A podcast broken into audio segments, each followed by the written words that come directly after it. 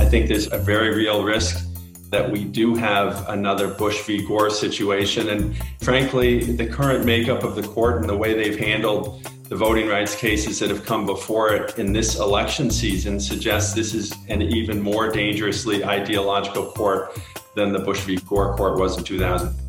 I think it's going to be up to the people. And it's possible that with Amy Coney Barrett on the court, there's a six justice majority to say we're not going to keep counting these ballots and we're going to declare the winner of the election without all the votes being counted. But it's also quite possible that with millions in the streets, they will see they have no legitimacy as an institution to do that, and that they will forever be tarnished in history if they did that. And I think that kind of pressure is critical to ensuring that the vote be protected. Welcome to Moyers on Democracy. This election season is being waged in the middle of a pandemic of COVID 19 and an epidemic of voter suppression. The first kills people, the second kills democracy. We have seen the courage of frontline workers confronting the virus, but we have heard too little of the frontline fighters for voting rights. You'll hear two in this episode as Bill Moyers talks with John Bonifaz and Ben Clements. They lead the nonprofit organization Free Speech for People, whose mission includes defending the integrity of our elections. John Bonifaz has been on the front lines of key voting rights battles for more than 20 years. He co founded Free Speech for People and serves as its president. Ben Clements chairs the board of directors as well as its legal committee. A former prosecutor, he served as chief legal counsel to the governor of Massachusetts and is a founding partner of the law firm Clements Law in Boston. Here to talk with John Bonifaz and Ben Clements is Bill Moyers. Hi, Ben. Hi, John. It's good to be with both of you. Thank you so much for coming. Where is our right to vote most seriously threatened right now? Ben? Well, at this point, a perfect storm of threats we have a Republican Party that has been engaged in a decades long campaign of voter suppression and attempting to essentially disenfranchise certain groups in society that they view as their political opponents. We've had a consent decree that was holding back the Republican Party from some of those tactics for a couple of decades that expired just in time for the 2020 election. And we have an out of control president and presidential candidate who has no limit to what he is willing to do to interfere with the vote, from threatening public violence, from federal armed forces to encouraging vigilante violence. The pandemic has added a whole new layer of threats that Donald Trump has taken advantage of by interfering with vote by mail. So I think it's that storm of pressures and interferences that undermines and threatens the right to vote and threatens our democracy all across the country. John, how do you fight on so many fronts at once?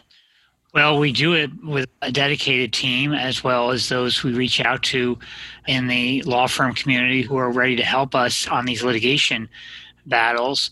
We see people all over the country who are vigilant in standing up for the right to vote and for our democracy. It's not solely a, a fight for lawyers, it's a fight for all of us as people who care about the promise of democracy and the promise of free and fair elections for all. The right to vote is a fight that the engaged citizenry is focused on. Democracy is on the line with this election.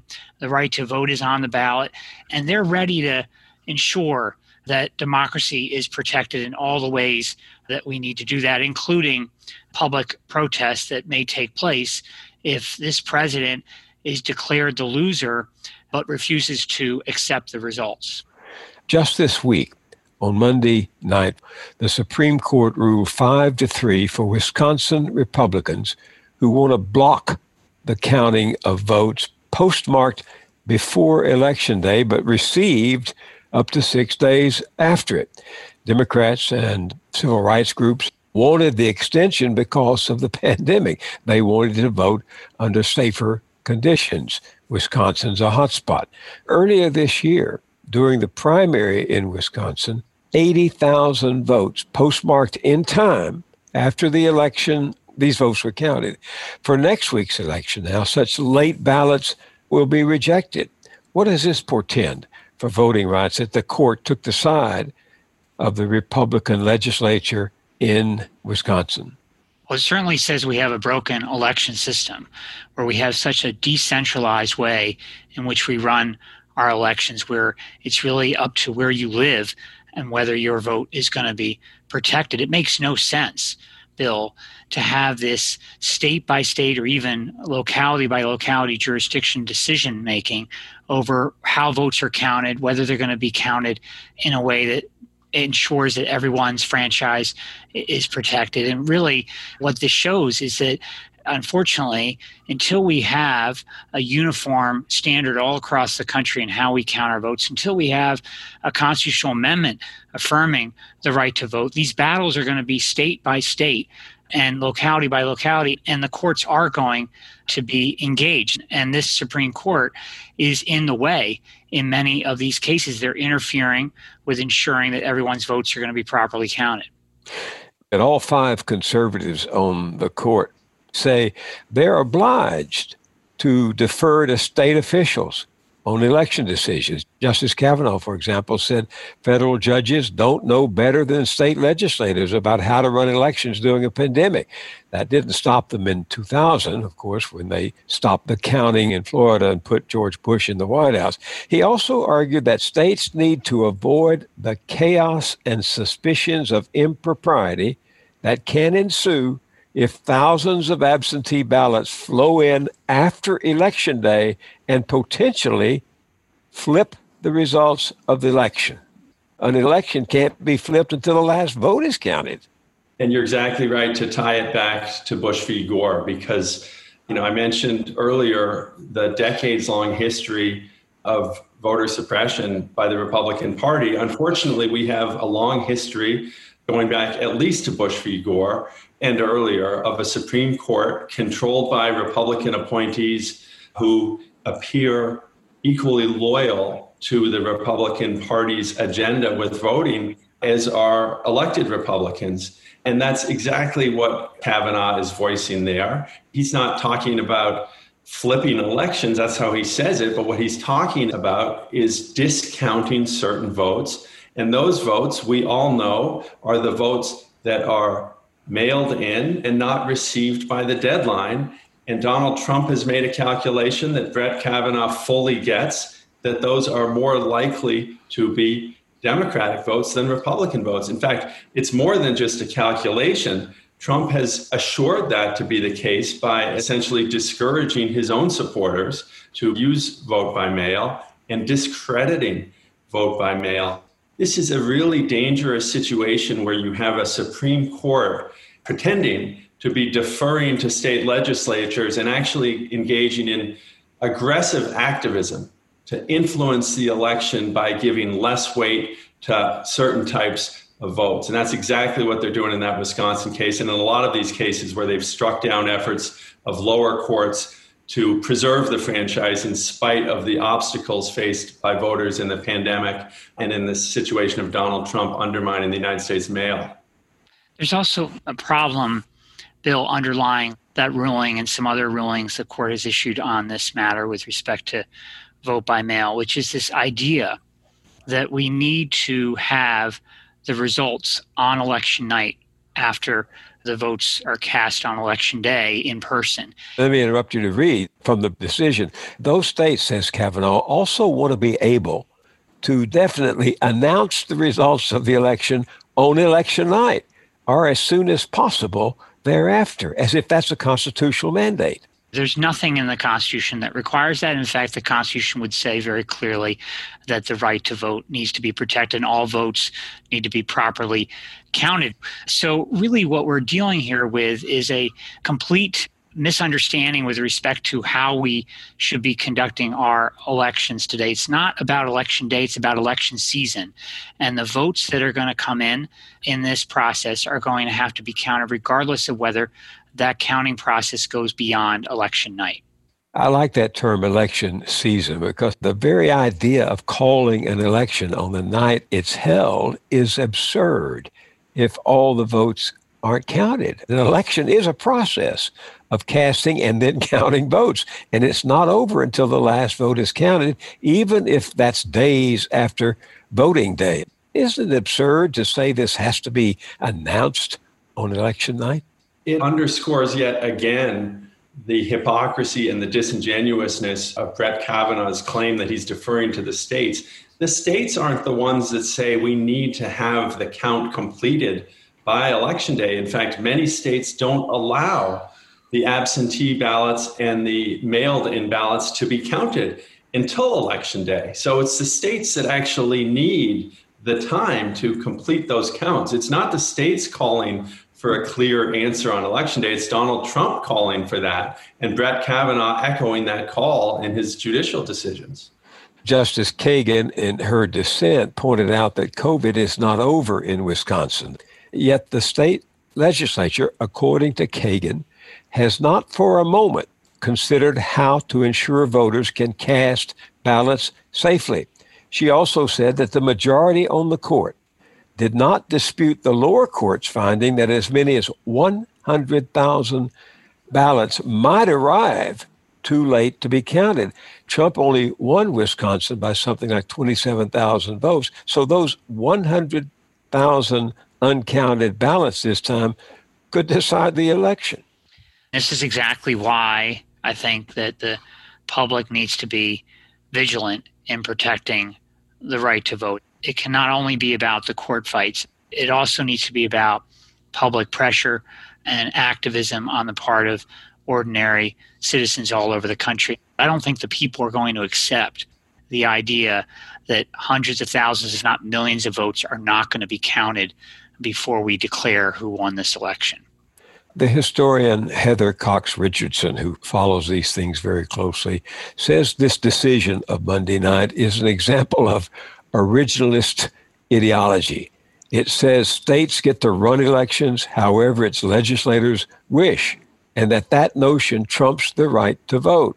So here we got Amy Coney Barrett going on the courts proudly saying, I'm going to find the original meaning of every word in the Constitution, including now that she's on the court, this decision. What do you think about that? You know, Bill, particularly with the confirmation of Amy Coney Barrett, the issue of originalism is going to be with us for some time. Originalism, throughout its history, has been a tool for conservative justices to reach conservative results under the veneer of a very intellectual, restrained approach. It's not a restrained approach. Those conservative justices have no problem aggressively using the Constitution to strike down laws that they don't like, that don't accord with their political beliefs. She has indicated that she may strike down the Affordable Care Act. But when it comes to protecting constitutional rights of regular people, of voters. Suddenly they see something in the original intent of the Constitution that certainly the framers of the Constitution didn't give a lot of thought to what role would the courts have in protecting the right to vote during a pandemic. This is a question that comes up that judges have to deal with applying broad, broad concepts in the Constitution to very detailed situations that certainly weren't considered by the framers when they wrote that detailed document. So, really, what you're seeing here is a conservative court using that as an excuse to disenfranchise people. And the idea that the courts have no role in protecting the right to vote where the legislature has failed to do so is a dangerous, dangerous idea that leads to essentially us having no ability to enforce our constitutional rights against an aggressive legislature that may, in fact, be seeking to undermine and suppress votes. What happens if Trump actually refuses to accept the election results? He's already said back in September that he thinks the election will end up in the Supreme Court, and that's why he rushed to get Barrett on the court before the election. Well, I think we're going to see enormous amount of protests all over the country with people rising up to demand that our democracy be protected. There's a whole coalition of groups, Bill, protecttheresults.com, that are organizing around this and ensuring that we are not going to be silent if our right to vote is not protected and if this president refuses to accept the results if he's declared the loser. He's already said that he's not going to give a definitive answer on whether he accepts a peaceful transition of power. We're in a very, very dangerous moment here, and it requires people of all walks of life standing together in the streets if necessary, but in the courts as well to demand that our vote be protected. Do either of you think the Supreme Court would hand Trump a second term? I personally think it's a very real and dangerous concern that that might happen. Trump clearly believes that he might need the Supreme Court to intervene to help him get a second term and is doing everything he can to get the exact makeup of the justices that he thinks he needs for that to happen. So if there's an opportunity for the court to do it, I think there's a very real risk that we do have another Bush v. Gore situation. And frankly, the current makeup of the court and the way they've handled the voting rights cases that have come before it in this election season suggests this is an even more dangerously ideological court than the Bush v. Gore court was in 2000. And wouldn't Justice Barrett tarnish her reputation on the court if she joined a party line vote for a president who had just appointed her to the court a few weeks earlier? There would be, it seems to me, a cloud over her head and over every decision she writes for the rest of her many years on the court. I believe there's already a cloud over this justice because of the manner in which the Republican senators committed to confirming Trump's appointment quickly before they even knew who the appointment was. I think there is clearly a cloud over her no matter what. And if she were concerned about how it would appear for her to vote on an election issue in favor of this president who just put her on the court, we would have hoped to have seen that in her answers in the confirmation hearings. And we did not. We saw the opposite a complete unwillingness to accept what would seem obvious to most attorneys and most lay people think that she should recuse herself from any case involving the election and whether or not Donald Trump gets a second term. She was not willing to commit to that. I hope she will. I hope she will see that there's a real concern for her legacy and she'll recuse herself, but I'm not optimistic. John, did I detect a moment ago that you do fear a violent backlash if he loses? I certainly fear what some of his supporters might do with him inciting violence as he's already done during this presidency.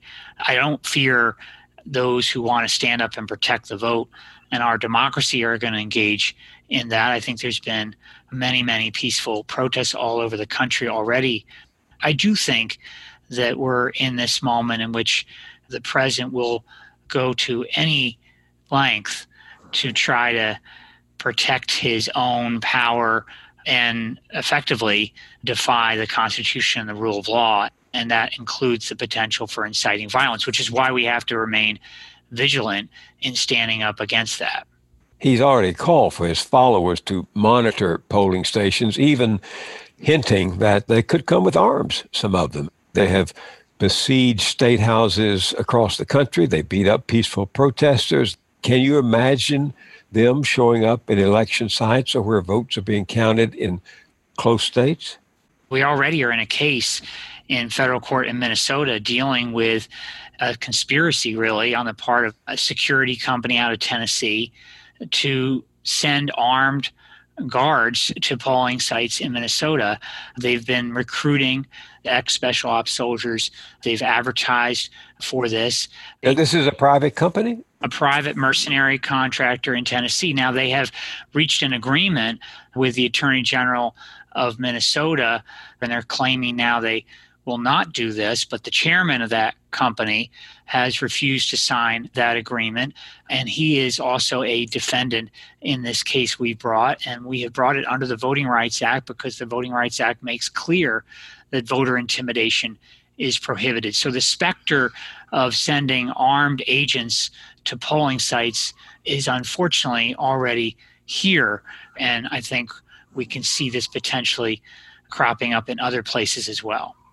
Ben, something you said a moment ago assured me that you haven't forgotten the Brooks Brothers riot that took place 20 years ago, November 2000. George Bush appears to be losing Florida. Miami Dade authorities are still counting votes. And suddenly a mob shows up. Hundreds of mostly white middle aged men, well dressed agitators who start punching and kicking their way into the counting rooms, prompting the county canvassing board to shut down its hand recount of the presidential ballots. And many of the rioters had been flown to Florida from Washington. One of them went on to be Bush's White House political director after participating in that riot. Others were rewarded with top jobs. What's to keep something like the Brooks Brothers riot from happening this year? It's going to take vigilance on the part of public officials locally and vigilance on the part of the people, but we're at real risk of Brooks Brothers riots and worse. That was George Bush, who was bad enough for our democracy. Donald Trump is many degrees worse, and the private rioters that he sends in are more likely to come in camo and assault rifles. We're obviously all very familiar with his encouragement of the Proud Boys, a violent white supremacist group, to stand by and be ready to do whatever they do with respect to the polls. So it's a real, real risk and a real danger, and something that we all need to be vigilant about. And I do hope that as we get into the possibility of a contested election, of Donald Trump engaging in continued illegal activity to try to manipulate that election. I do hope that the media will step up better than they did in 2000 and avoid this sort of both siderism reporting and call out illegal activity for what it is, because we're going to need every effort to try to stop it. I'm Bill Moyers, and I'm talking with John Bonifaz and Ben Clements from Free Speech for People about voting rights in this election. What do the Biden people do if Trump doesn't go? If the Biden team is declared the winner in this election and Trump refuses to go, they cannot accept any result that claims that they cannot assume power. I just don't think that we can accept a situation in which democracy and the right to vote is not protected. Well, then we've got a constitutional crisis in the making. We absolutely would. Absolutely, at that moment, we would. And that's going to require, and this is again back to the point about the power of the people here. We cannot leave it up to the courts to solely decide this question. It has to be also pressure in the streets, people standing up and demanding that our democracy be protected. If you look around the world when these kinds of fights happen, they involve people standing up and being in the streets on this. And that may have to happen if this president is declared the loser and refuses to accept the results. Democracy is on the line in this election, and we have to stand up for it. I feel I need to bring up specifically the Electoral College. We have completely decentralized voting system where whether you can actually exercise your right to vote depends a lot on where you live and what rules are in your state. But that's also part of a much bigger problem. One of the biggest problems, I believe, in our democracy, which is the Electoral College. The Electoral College is about the most anti democratic mechanism right. that you could imagine in a democracy. And it's in recent times made an enormous difference as to whether the people get to select by a majority the president. It turns out they don't.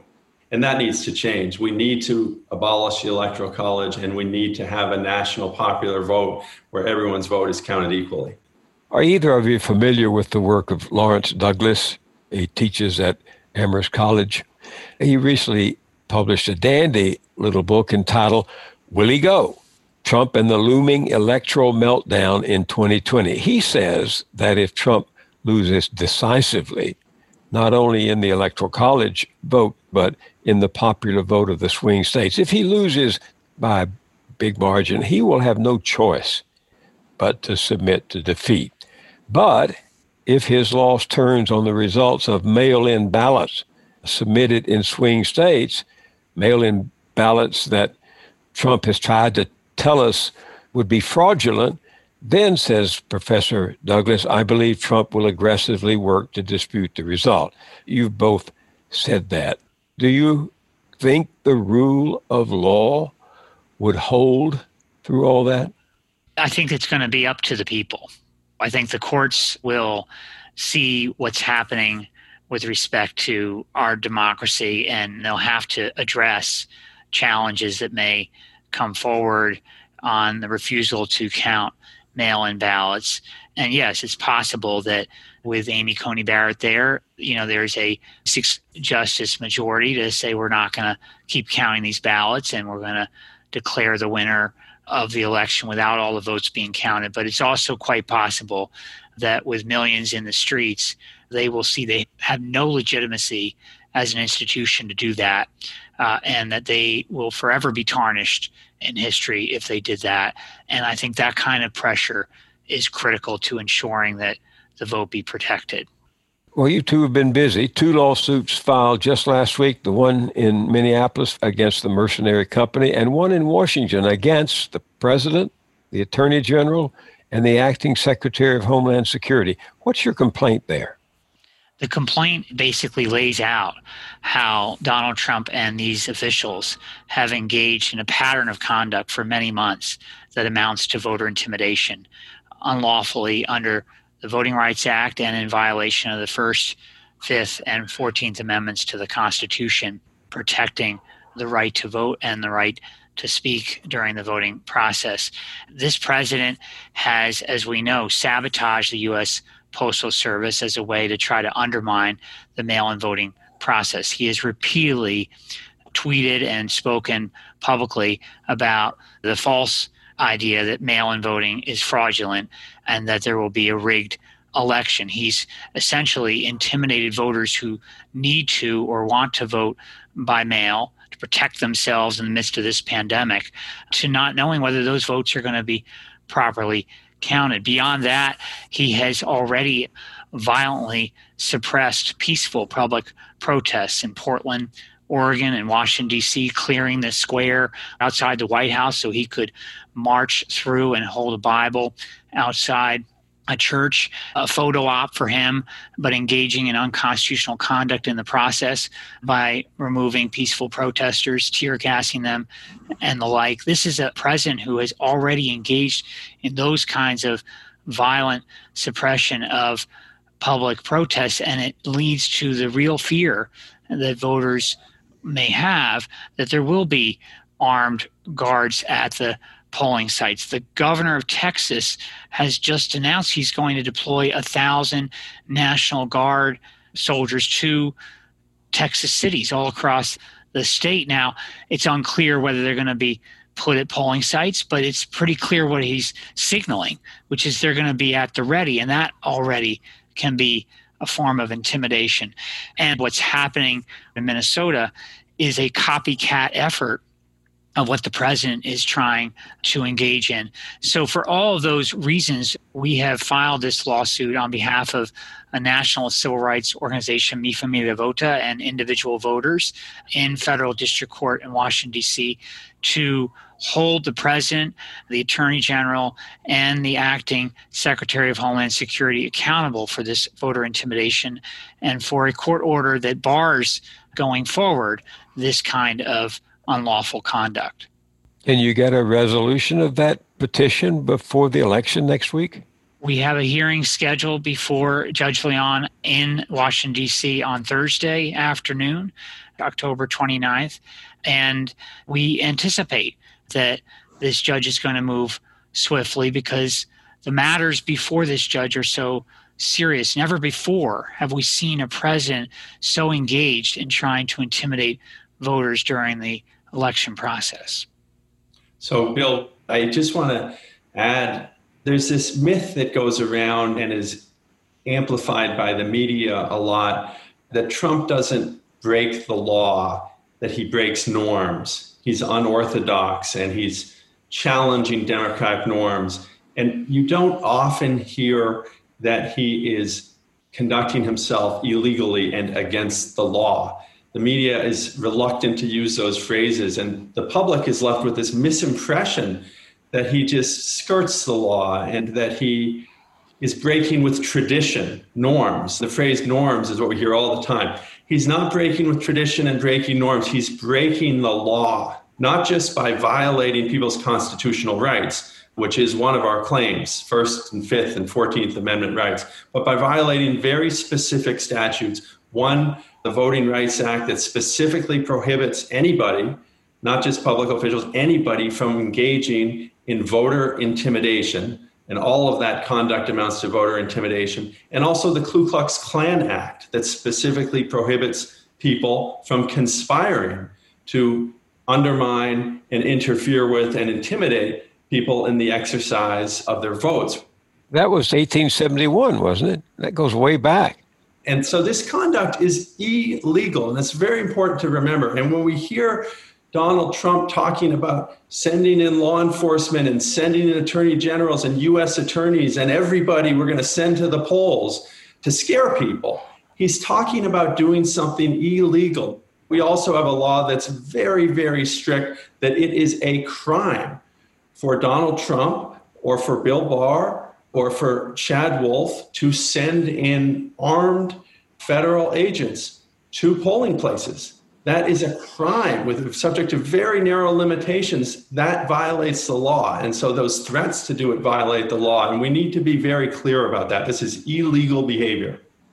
How much has the voting rights act been hurt by that decision of the supreme court enabled inspired by john roberts who as a young member of the department of justice wrote a memorandum to his bosses laying out a strategy for undoing the Voting Rights Act that he then, once on the Supreme Court, began to implement. He started very early during the Reagan Justice Department. He did not want President Reagan at the time to extend the Voting Rights Act. He lost that battle as a young attorney in the Reagan Justice Department. But then, of course, he ascended to the Supreme Court. And in the Shelby County case in 2013, he invalidated Section 5. And what we've seen as a result is a sweeping set of voter suppression laws and restrictions throughout the South, throughout the areas that were subject to Section 5 preclearance, including states like Texas. That decision in Shelby that gutted Section 5 and other decisions in other areas, such as affirmative action, Justice Roberts has been animated by this idea that racism in this country is not a problem anymore. That we don't need Section 5 of the Voting Rights Act because those states that used to engage in suppression of non white people's votes don't do that sort of thing anymore. And the very painful irony is in his insistence on gutting these efforts, he has helped usher in a resurgence of systemic racism, and in particular, voter suppression, often on racially based lines, as a result of some of his rulings. I see that you're involved in a case in Texas involving the Voting Rights Act concerning a safe and secure election during the pandemic. What's that about? So, the case challenges a number of laws and policies in Texas that, particularly as they've been implemented during the pandemic, have made it very, very difficult for people to vote safely. And the key part of the law that we are currently seeking to have the district court in San Antonio strike down is the governor's mask mandate order the governor of Texas issued a mandate in an order last July requiring masks to be worn in almost all public places in Texas, with just a handful of exceptions. But one of the exceptions, oddly enough, was for polling places. So it specifically says that voters are not required to wear masks when voting or when standing in line to vote. Poll workers are not required to wear masks. And so if you want to go vote safely in person, you have no choice but to risk being exposed to other voters and to poll workers.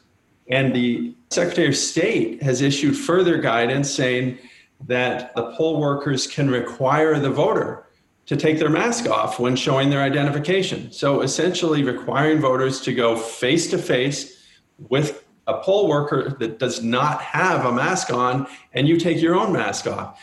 Now, this is all compounded by the fact that Texas is among the very worst states for providing alternatives to voting in person.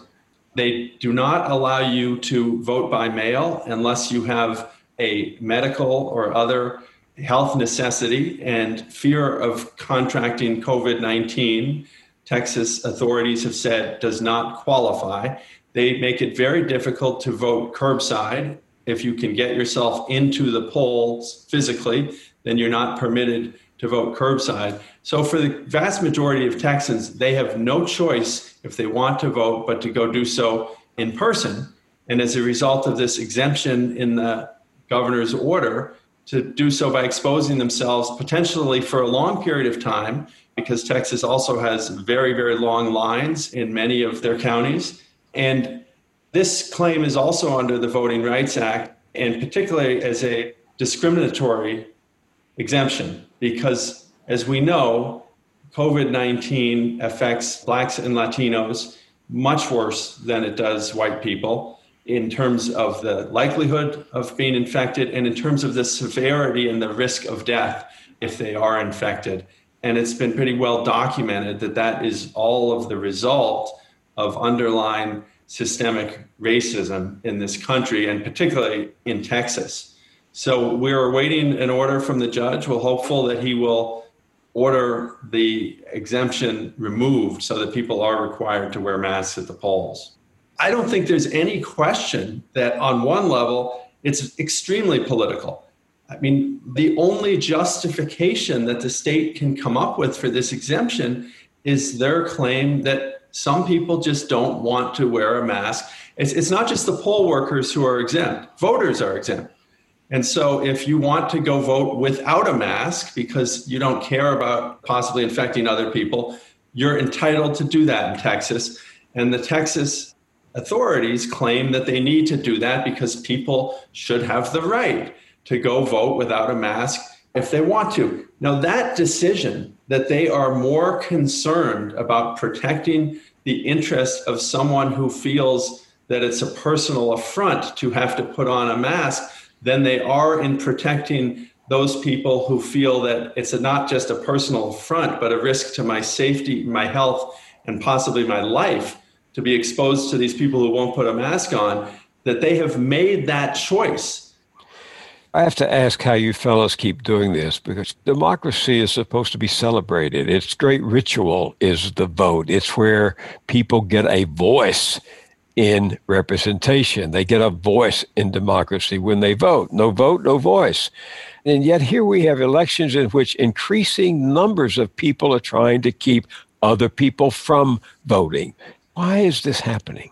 Well, they're in the distinct minority. I think we have to remember that. You're right that there are people who are trying to suppress the vote and undermine democracy, but they really are in. They do have power. They do have they power. they may be in the minority, but they, they do have, have power. power. But when we remember that the majority do not believe in suppressing the vote across party lines, I should say, I don't think it's solely about one side versus the other on the political end. I think the majority of people in this country believe that the right to vote should be protected, that democracy should be protected, and many are quite angry at the idea that those in power would seek to suppress the right to vote. So I think what engages us to continue to do this is the fact that we know that we're with the majority of the people and we're on the right side of history and we're on the right side of the Constitution. And that it is incumbent upon all of us at this decisive moment in history to stand up and protect our democracy it is frustrating to have to be pushing back against that minority. It is a minority, but unfortunately, it's a minority that is in power currently that wishes to suppress people's votes. And that is challenging and frustrating. But at the same time, when we see people standing in these lines for hours, lines that go around city blocks, that go across fields and fields in rural areas, on the one hand, that shouldn't be. People should be allowed and able to go and vote, and it should be a 15 minute process at most. On the other hand, to see the American people all around the country, maybe in this election more than ever in our history, willing to sacrifice, willing to sacrifice a day of their life, willing to risk the possibility of threatening confrontations, the possibility of contracting a dangerous virus. I mean, that's inspiring. And I think all of us in our work and in how we commit ourselves to this democracy should take that inspiration. As I said in my introduction, your organization, Free Speech for People, is mainly concerned with eliminating or diminishing the power of money in politics. You've been fighting for voting rights, you've been fighting to get money out of politics, and you've been fighting for a constitutional amendment to reverse Citizens United. How is money playing out in this election? We know Biden's raised millions upon millions. Trump, not so much as he did, but he still has a lot of money. And these senators across the country running many of them for the first time are raising extraordinary sums of money for senatorial races. So none of us can be happy with the fact that the money in politics continues to rise and accelerate, correct? Correct. It continues to be a huge threat to the basic principles of our democracy. We should not have a system which is dependent on how much money you can raise in order to run and win an elected office, and it is the very top 1% of the population that's really providing the bulk of this money. It is true that there's grassroots fundraising that's happening and small dollar donor giving that's happening, but still we see by and large that the bulk of the money is coming from the wealthy few. And that is anti democratic to the basic principles of our republic and really of the right to vote. It's not solely a question as those have tried to define it who defend this system as a free speech issue. There are free speech rights and there are equal protection rights of the non wealthy who don't have the ability to give all these large sums of money. And this is another right to vote question. Your right to vote should not be dependent on whether or not you have huge sums of money to participate in the political process. And the right to vote is not just the right to participate in casting that ballot. It's the right to equal and meaningful participation in the entire election process, not just on election day. And ultimately, what we have now is a wealth primary, a process through all of the elections around the country where by and large candidates who are winning that process winning the wealth primary outraising outspending their opponents are going on to win election that's antithetical to our democracy and it has to change. Your question, Bill, focused on how much money has Biden raised and how much has Trump raised. But the super PAC outside spending and the hidden spending that goes on is dwarfing what the campaigns are doing. And that has put us in a position where it's not just the 1% that has an outsized voice. We're now down to much more like the 0.001%. We have billionaires spending hundreds of millions of dollars, a single person spending hundreds of millions of dollars to try to influence an election. We are getting to the point where we have a number that is perhaps less than 100 people that are having a louder say in terms of the so called marketplace of ideas in our elections than everybody else. And that's not sustainable. That is a route for the end of democracy. You can't give up on democracy, but it requires a lot of work. Thanks to you, Ben Clements, and to you, John Bonifaz, and to freespeechforpeople.org for your combined efforts in behalf of all of us. And thank you for being with me today. Thank you, Bill. Thank you so much for having us, Bill. Great to see you. Thanks for listening to Moyers on Democracy.